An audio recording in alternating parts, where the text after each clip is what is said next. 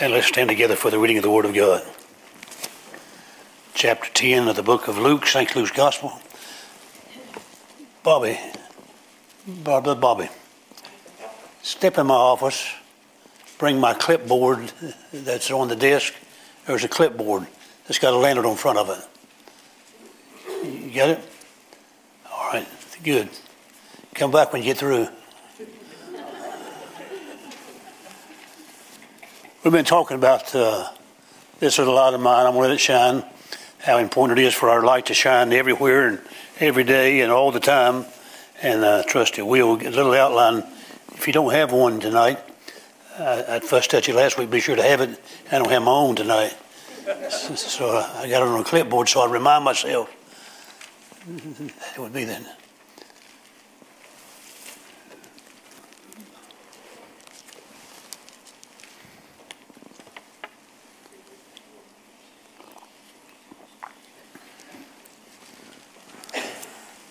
Thank you, Bob. No, I wanted a picture of the lantern, not a picture of you. I stuck it on this lantern on, on this clipboard so I could keep up with it. I have it folded sometimes, but we're taking this little lantern and using it for illustration uh, to convey who we are, lighting the way to the next generation. And if you've got yours, you can look at it in just a minute after we have prayer. But let's, of course, let's, is Paul going again? He disappeared? In the sound, I don't see him. Okay, well, let's let's do it. Let's let's. I, I, I can't I can't get it out, so let's sing this little light of mine. Somebody start that song.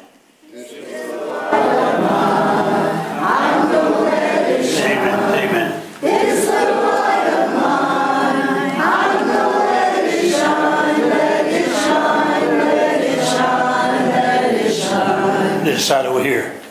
This little light of mine, I'm gonna let it shine. This little light of mine, I'm gonna let it shine, let it shine, let it shine, let it shine. This side right here. This little light of mine, I'm gonna let it shine.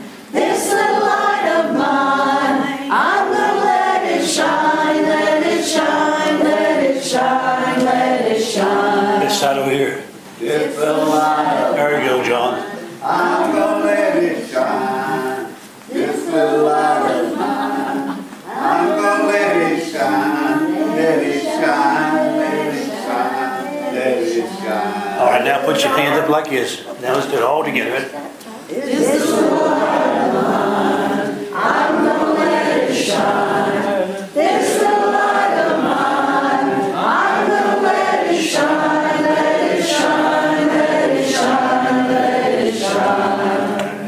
Chart it says that the, the fervency that we ought to have is the wick. The wick on the inside of the lantern is so important. Sometimes it has to be sort of trimmed up a little bit. But uh, the Bible says, not slothful in business, but be fervent in spirit, serving the Lord. So that's us. We're supposed to be at our very best, and God enabling us, we can be.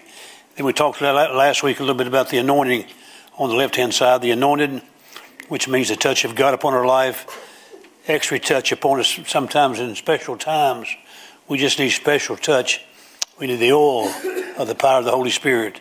1 Samuel chapter 10, verse 1, uh, where Samuel anointed King Saul to be the first king of Israel. Later on, David would be anointed several times. And I believe there's an important time in our life when we realize the Holy Spirit is symbolized by oil in the Bible and how important it is to be upon our lives, in our lives. We know He dwells on the inside, but to give us extra strength, extra power, extra ability to do sometimes what we got to do. God knows exactly what we need. We don't always know how to do it. We don't know which direction to go sometimes, but God always knows the way, and we praise the Lord for that. I want to continue talking about the anointing and sort of use the illustration I got to last week about two characters in the Bible, and that's Mary and Martha, and why one was sort of gently rebuked by the Lord Jesus, and the other was commended by the Lord Jesus in the same house, the same place. Both precious ladies, both very important in the work of the Lord, Martha and Mary. And I so will read the story, then we'll have prayer. Chapter 10, verse 38. It came to pass as they went that he entered into a certain village, and a certain woman named Martha received him into her house. And she had a sister called Mary, which also sat at Jesus' feet and heard his word. But Martha was cumbered about much serving, and came to him and said, Lord, dost thou not care that my sister hath left me to serve alone? Bid her therefore that she help me. And Jesus answered and said unto her, Say the two words, ready? Say them again. Now inject your name in there in just a minute, and I'll inject my name. On the count of three. One, two, three. James, James. I'll try it again. Tommy, Tommy. All right, Tommy, you be the only one say it. Tommy, Tommy, Four times. Tommy, Tommy, Tommy, Tommy, You definitely just need a little extra reason I said it. Martha, Martha. Tommy. I'll keep saying it as long as you take it. Martha, Martha, thou art careful and troubled about many things. But one thing is needful. And Mary had chosen the good part, which shall not be taken away from her. Father, bless we pray our time in the Word of God. Just talking about this familiar story brings remembrance to a lot of us coming up in church, hearing it preached on, taught on, and illustrated the very thing that Jesus wanted them to know about and how important it was. Both of them were very precious ladies, and we see different accounts in the Bible about them. And I think Martha learned a valuable lesson, as I hope all of us are learning a valuable lessons uh, from the context and from the Word of God that we make application to our life. So help us tonight, we pray, in Jesus' name and for His sake. Amen. Amen. May be seated. Psalm 92:10 talks about being anointed with fresh oil. Fresh oil. There's sometimes in our lives we got to stop and realize that we can't run on empty. The worst thing in the world, is, and I know this as you go through sickness, Brother Horton, and I know I've experienced myself, you sometimes feel empty. You feel like the energy's not there. And you've gone through, many of you, situations where you almost feel like you're running on empty. God don't want us to run on empty because we, we need to be emptied of ourselves and let the anointing of the Holy Spirit of God take control of our life. It's so important in our lives. He's with us every day, every hour, every minute, every week, every second of the, of, of the day. He said, I'll never leave you. No, never leave you. I'll never forsake you. I'll be with you all the way. So he's there to help us. And sometimes we're almost like a making a lot of noise because we're like a maybe a BB in a boxcar makes you just rattling going down this road. And sometimes when you make the most noise is when you're probably not filled with the Holy Spirit. Holy Spirit has a way of breaking you and bringing you to realization. The, the rejoicing may come after the victory's won, but sometimes in the process of getting to the victory, there's times when you don't rattle, even though we rattled a while ago. There's times when you're just loaded down with the pressures of life and the burdens of life and the problems of life. And God wants to step in and give us extra strength to face the battles that we need to face. So running on empty is dangerous because it not only affects us, it affects those around us. And we become unproductive if we try to operate in the flesh. God forbid that we do that. And I realize it's so easy to fall into becoming weary and well doing. He says, in due season you'll reap if you faint not. And sometimes the flesh has a way of overriding us if we're not careful. The one you yield yourself to, we all know that based on Romans 6, that gives us the victory. If you yield yourself to the flesh, the flesh will defeat you and fail you. If you yield yourself to the Holy Spirit, the Holy Spirit will give us the victory in our life. Love, joy, peace, long suffering, all the things that are associated with Him. The songwriter put it well when he said, Give the best to the Master, give of the strength of your youth. Throw your soul's fresh, glowing altar into the battle for truth. Jesus has set the example. Dauntless was he, young and brave. Give him your loyal devotion. Give him the best that you have. Give of your best to the Master. Give of the strength of your youth. Clad, glad in salvation's full, clad in salvation's full armor. Join in the battle for truth. And all of us need to give the very best we have the Lord. Sometimes that's not easy but we want to give what best we have. What we think sometimes is our worst. And I've gone through this battle in recent days thinking it, it doesn't come across right. I've got to leave that with God. My, I told my doctor today, nice doctor, I asked him about his relationship with the Lord. He's, he's from this area, and just a wonderful black guy. And uh, said, he said he went to UNC for a while to college. I said, you got to be a good guy. And then he stands about six foot four. You got to be a real good basketball player. And then he talked about his going to Wake Forest, and I said, "Oh my!" And we chatted for a while about his Christianity, and uh, just a joy to have a, a doctor. But I told him sometimes psychologically you fight battles when you get physically and mentally, emotionally drained, and things don't come out like you think they should. And many of you have echoed that same truth to me about preacher sounds all right from your perspective, but sometimes when your mind don't work the way you used to work, you begin to wonder, do you have a mind? or was your mind on vacation? And you got to come back and realize that God gravitates toward weak things. He also gravitates toward strong things. The two worst points in your life, and my, if you take a chain, is the most weakest link or the strongest link. Because the devil's going to attack you at your weakest link to try to get the chain broken, if he can break the power. But he's also going to attack your strongest point. So everybody's got a strong point, and everybody got a weak point spot in your life and all between. Whatever your strongest point is, the devil is aware of what he needs to go after. It may be pride, it may be some setting sin in your life that the devil has got a hold of your life, and he knows that, so he'll keep hitting you. And sometimes he'll hit you at your best spot. Just keep pounding and pounding. Then definitely the weakest spot, and the Lord allows him to do that. The Lord almost allows the devil to beat us up. And we talked about Apostle Paul a while ago, and I talked about him Sunday, the portrait of the soul winner in the New Testament. Every city just about he went to, he ended up in trouble. He got beaten, he got left for dead, he was almost stoned to death. Uh, in Lystra, he was, and he'd get back up and go back and do the battle over and over again. He eventually ended up in Caesarea. He would eventually lose his head for the cause of Christ, history says. But yet he was always in the battle. And sometimes he said, All I want to know is I want to know him with all the credentials that we have, with all the abilities we have, with all the power that we sometimes think we have, all is vain unless the Spirit of the Holy One come down and take a hold of our lives. And we need to be reminded that I need that so much in my life to be reminded it is not about you, it's about Him. It's not about how your ability. And God's got singers that can outsing anybody in this room. I mean, he's got angels that can sing more beautiful than the best singers in this building tonight or anywhere in the world. He's got men and women who could speak distinctly and clearly better than anybody in the, in the whole world. And many of those saints of God's already gone to heaven. And yet God pulls up out of every generation folks who are unlikely. Some of the most unlikely leaders of the future are probably going to come from unusual situations where we think that God couldn't use them, but God can use anybody who makes himself available to God. And the greatest ability we have is availability. God can take a nothing and make something out of it and take our lives and fill us with the breath of God. When he breathed on Adam the breath of God, he became a living soul.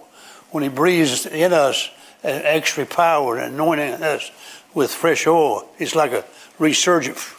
It's just good to have, to know that you can still stay in the battle. Sometimes you feel weak, but when I am weak, then he is strong. Jesus loves me. This I know, for the Bible tells me so.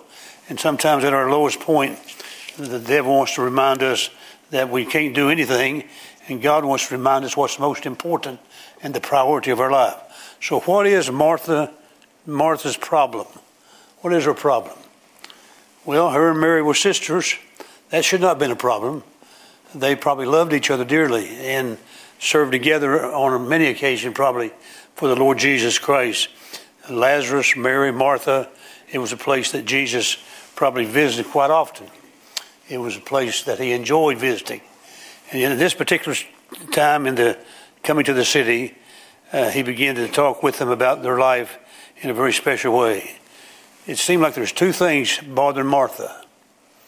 The two things that bother you and the two things that bother me. They keep us from having the freshness of God's power upon her life.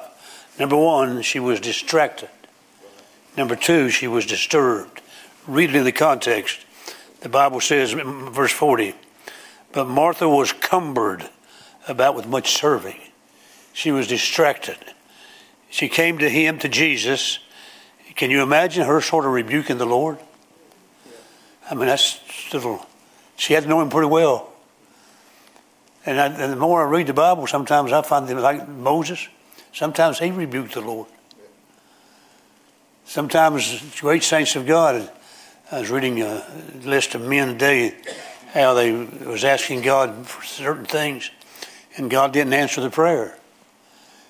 And they said, "We claimed all the verses, we read the verses, we asked you, and you still didn't do it. What's wrong?" And every one of them, to a T, finally got what they asked for, but they didn't get it the way they thought they was going to get it.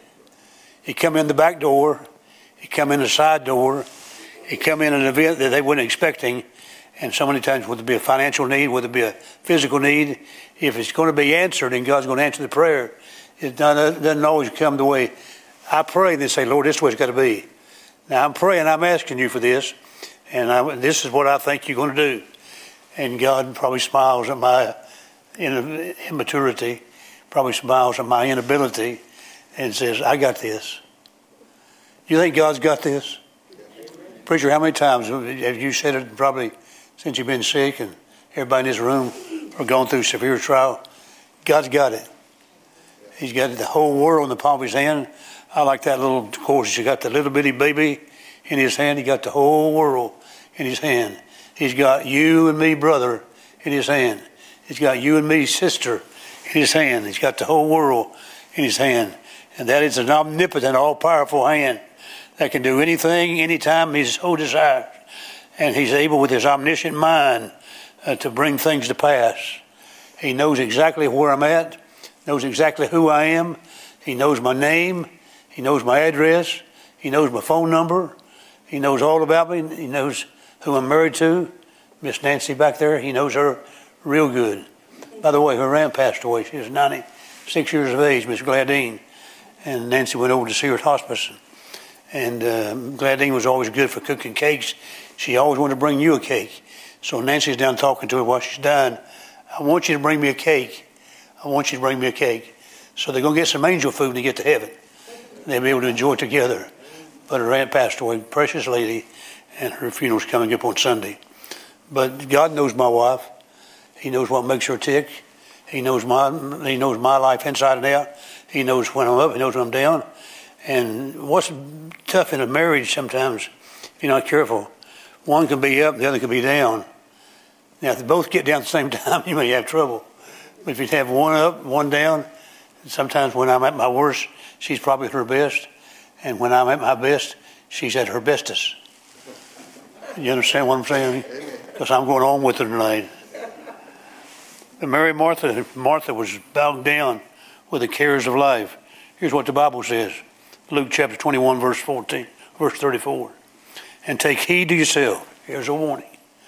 Lest at any time your hearts be overcharged with surfeiting, surfeiting, that's not surfing, surfeiting and drunkenness and the cares of this life, and so that day come upon you unaware. The greatest battle we Christians have is the cares of life. They just come to everybody.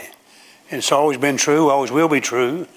And here's Martha, she's cumbered about with much serving.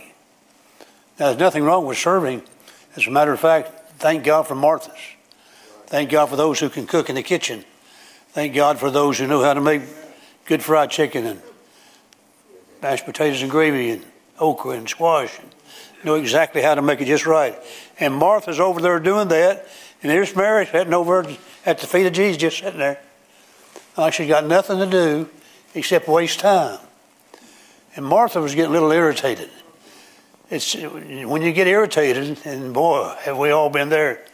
It's a sign you're not being controlled with the Holy Spirit as you ought to be because you're trying to take charge back of your life. You're trying to control it. It's an irritation, frustration, all the uh, words that go with that. But the Bible says the cares of life choked us out. Same way with the prayer of the soil. And sometimes along the way in life, if not careful, the cares of life will get a hold of us, or the covetousness of riches. 1 Timothy chapter 6, verse 17. The Bible says, Charge them that are rich in this world. charge them that are rich in this world, that they be not high minded, nor trust in uncertain riches, but in the living God, who giveth us richly all things to enjoy. The good Lord giveth.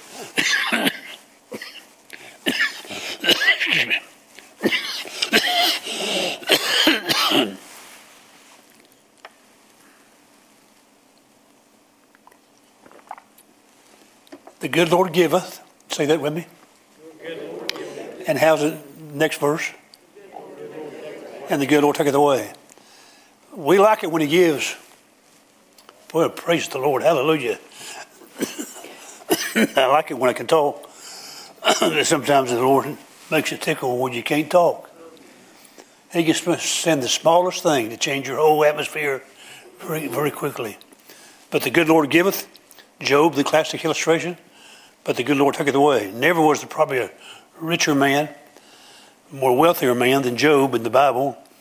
And he shewed evil. He loved God. and God took it all away. Everything he possessed was taken away. All of his animals, all of his goods, his ten kids were killed. Even he come down to his wife, turned her back on Job. What would you have done? You have ten caskets in front of you as a mother, ten kids you birthed in this world. And for some reason, God has taken them out of this world. It's tough for her to say, from the emotional side point, don't be too critical of Mrs. Job. And don't be too, too critical of Mrs. Martha, because sometimes the cares of life and the pressures of life get to you, and you say things you ought not say. Here's Martha.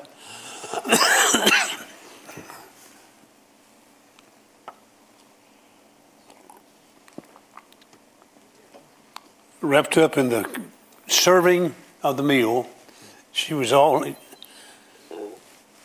excuse me. She was all wrapped up in the serving, getting it just right for Jesus. I mean, the Lord Jesus. And she wanted to do the very best she could, and she was giving the best she thought to the Lord.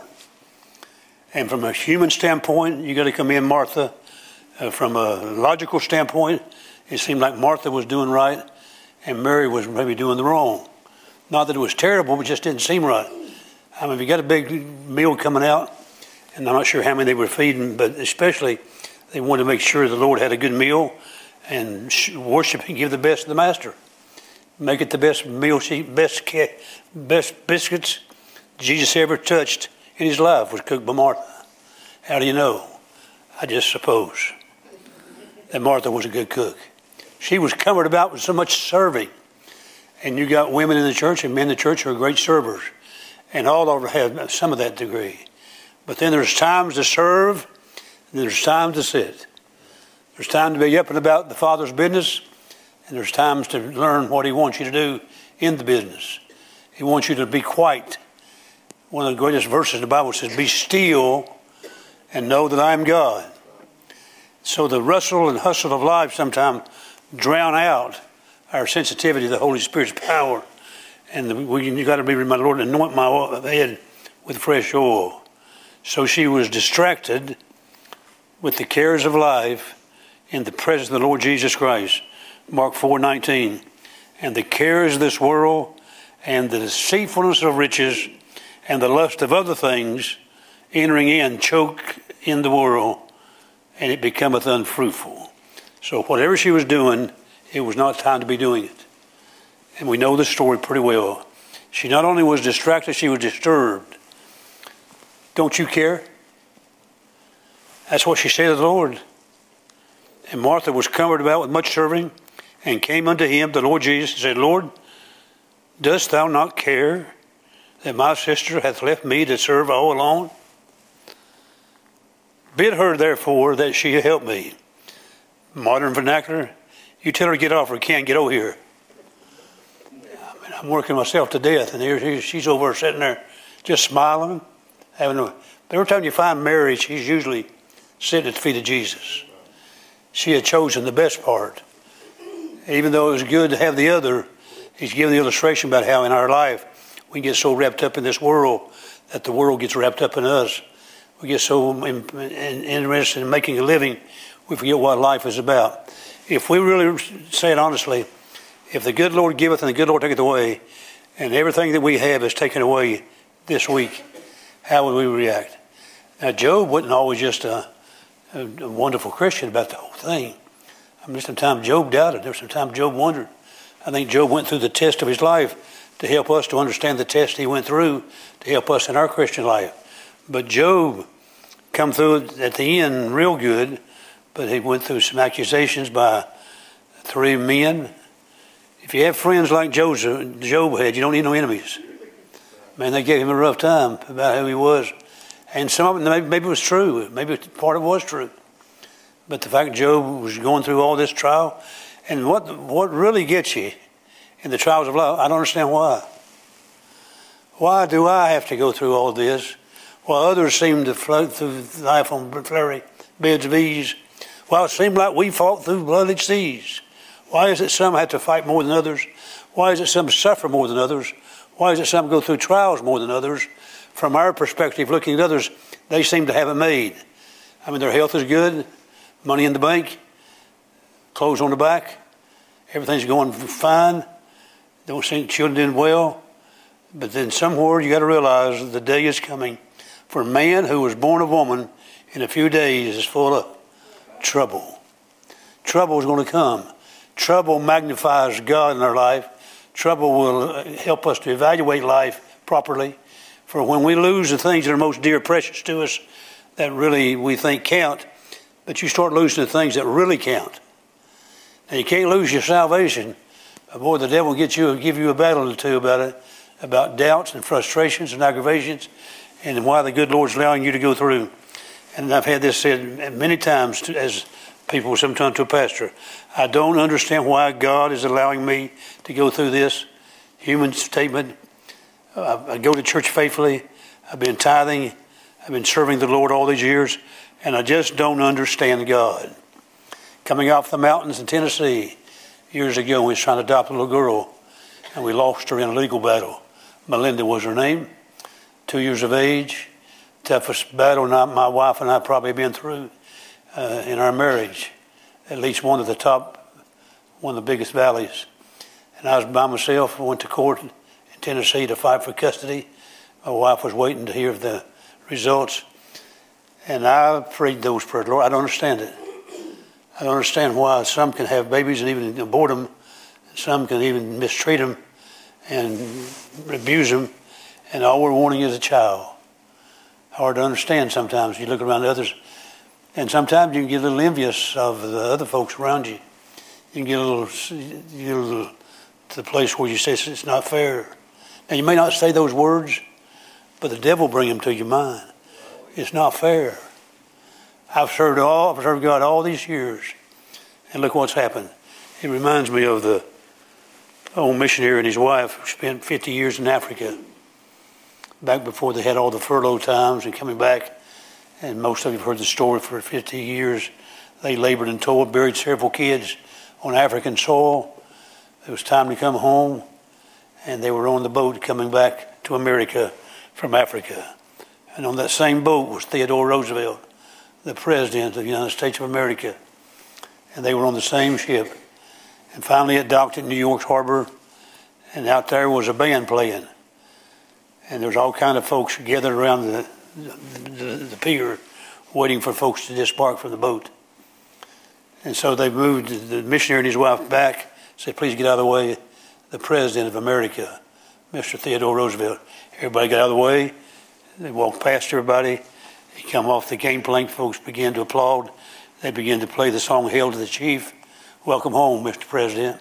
He'd been in Africa on a safari hunting. He loved to go to Africa great hunting events and he's he's now coming off the ship, coming back to America's soil with applause and plaudits and praise and adoration. After a while, that all stops. There stands the missionary and his wife by themselves with no children, standing there weary and tired after all the battles they've been through, enjoyed serving God on a foreign field, but now they're home. And the devil whispers to him, There's no band for you. Nobody's applauding your arrival. And his wife said, It's hard to believe that God would do this to us. We served all these years and nobody seems to care. Nobody. And that's when the voice was on the inside, when the missionary heard these words in testimony Son, you're not home yet. Amen. Well, that'll encourage you. One day the angels are going to get out of the way. They'll be shouting and praising the Lord and rejoicing in heaven. There'll be a band strike up. Our names will be in neon lights. I'm not sure how it's going to be all together, but what a day that'll be when our Jesus we shall see. And we look upon his face, the one who's saved by his grace. What a day that will be. And so Martha was distracted. She was disturbed. The accusation of the, of the Lord seems that he was uncompassionate, that he didn't really care. Just remember when it doesn't seem he cares, he really cares. When he seems he's a million miles away, remember he's omnipresent. He can be everywhere at the same time. And when the shadows of life are coming, just remember standing somewhere in the shadows, he's always there. He's always there. Either, he, either if he's not there, he lied. I'll never forsake you. I'll never leave you. Though you walk through the valley of the shadow of death, I will never leave you. I'll never, never forsake you. When it seems like I'm a million miles away, don't you believe the lies of the devil. You believe what God says. And remember, Christian people do not live on explanations. Right. You live on the promises of God. And those explanations sometimes get me weak. I can't, what I had to learn in learning, and maybe it's a better way to put it, I got several books in my library which are additional to the, the Bible, but the Bible is the best textbook. But I got a book that's titled, He's God and You're Not. And the author goes through a whole series of events. Remember, He's God, you're not. And when you come to conclusion, no matter what He lets happen, no matter how many diseases hit your body, no matter how many deaths you have in your family, no matter how many times your house burns, no matter how many times you suffer, and you think it's terrible and life giving you a, a bad rep, remember the Lord's ways is always right. And so the greatest servants I ever read about in the Bible suffered. You say, well, I want to have one of them kind of lives where you don't have to suffer.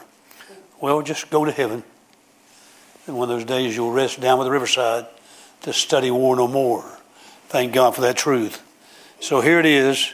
She was troubled about many things. She was overwhelmed. She was exhausted. And to some degree, we're an exhausted society. We're rushing here and there, to and fro, uh, trying to find solace in our life. We get so busy. Sometimes you wish for uh, the. I was reading it once, and it was at the doctor day. I was waiting on him to come in, and you have the phone, and I was just looking at the phone. Said it said, "Do you know where all the Andy Griffith stars are at? All the people playing on Andy Griffith." And I thought that'd be interesting. So we went one by one where all those are at, whether they were still living or dead, and told about the kind of life they lived. It was pretty rough. He gave details about every character of some of the things they did that we, we would call sinful in their in their normal lifestyle. But you watch Andy Griffith, you think it's just peace and tranquility. A few little problems, little bumps in the roads.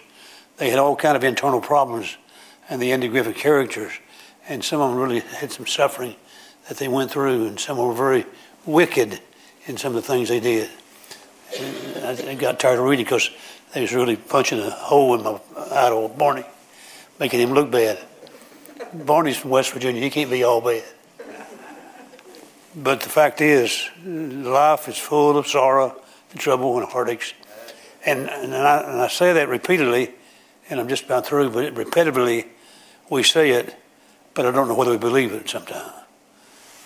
It's got to get from here to here. When you get there, you'll trust Him no matter what. And sometimes that's not, that's difficult.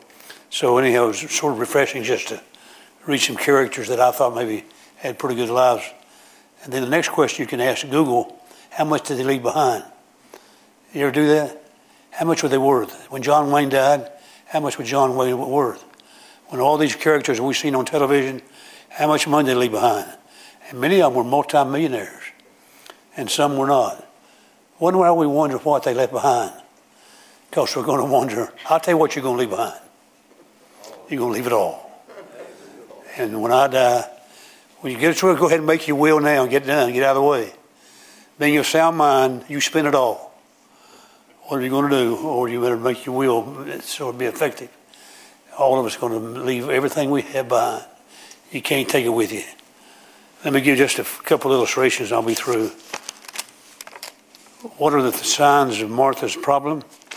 Well, all of these are a sermon in themselves if we took the time. Resentment. Everyone and everything she resented that day. She resented the people in the room. She even resented the Lord Jesus for a little while. She wouldn't say that, and it'd probably be a tough testimony. But we've been there, as I said a while ago. Everything seemed to be going backwards. Number two, she was easily, easily irritated. It doesn't have to be a big thing, but we make everything a big deal. And we sometimes get so frustrated with life. Calculating without God is what the definition they say of frustration. We make things complicated. I'm guilty of that. You, you ever, anybody ever said that you got a scattered brain? Has anybody ever said that you, you got a scattered brain? Has anybody ever said to you, you got a scattered brain? Don't be so scattered brain. Don't say that to anybody because your day's coming. It's easy to tell somebody else about it until it's you. You overspend trying to make yourself feel good. If you study psychology and sociology, a lot of folks will go out and buy something they can't afford. Uh, I won't talk about my friend who came to see me, just bought a new Corvette several years ago. 40 years of age, he was. He called me, and said, James, I'm heading to Morehead City. Could I come by and spend the night with you? I said, Oh, yeah, he's great. Him and I were just like that. His daddy was a preacher. My daddy was a preacher. His was Church of God. Mine was Baptist. We grew up together, graduated together. But he called me. He says he's been a force ranger in West Virginia for years. He said, I'm the most miserable guy on the face of the earth. He said, I got to talk to you. And so he did. He said, I need that Corvette like I need a hole in the head. And he says, I'm going down there and fish. And I don't even like to fish. I got to get away. I got to, it's, it's driving me up a wall. Anyhow, we, we talked for quite a while about spiritual things. But the fact is, somewhere along the way, you'll face situations where you may do things, make decisions that you ought not to make. You can escape reality through movies, through magazines, and through books. And a lot of folks do that. They try to drown their trouble and a lot of folks sit at a bar, try to drown their troubles. One more drink. And after a while, they get drunk. Set them up for everybody. They're drowned. Everybody likes me. Everybody loves me until the money runs out. And after a while, you become over impressed with yourself. You become critical of everyone around you. What was the cure for Martha's problem? I give it to you them through. She realized she had a problem when she becomes the Lord Jesus Christ. The responsibility, she had to take full account for her own problem. She was responsible. It wasn't Mary's fault. Mary was doing what she believed she ought to do. And I think when she got through with the lesson the Lord was teaching her, they probably all, the Lord probably went to the stove with them. Mary on one side and Martha on the other as they finished up making the meal. And the Lord maybe stood right in the middle of them and said, Isn't this wonderful? Martha, do you love Mary? And Mary says, Martha says, I love her. Mary, do you love Martha? Oh, I love her. But the great lover of all stood between the two. And when the great lover brought them together, after the illustration of learning of being rebuked, Martha, Martha, I don't think he was unkind in saying that. I think he was very kind. Now, sometimes when our parents said it, James James or Martha Martha. Sometimes we're repeating her name. I knew I was in trouble, when, especially if you use your middle name. James Marvin Baldy, come in here. Never used Marvin, except when I was in trouble.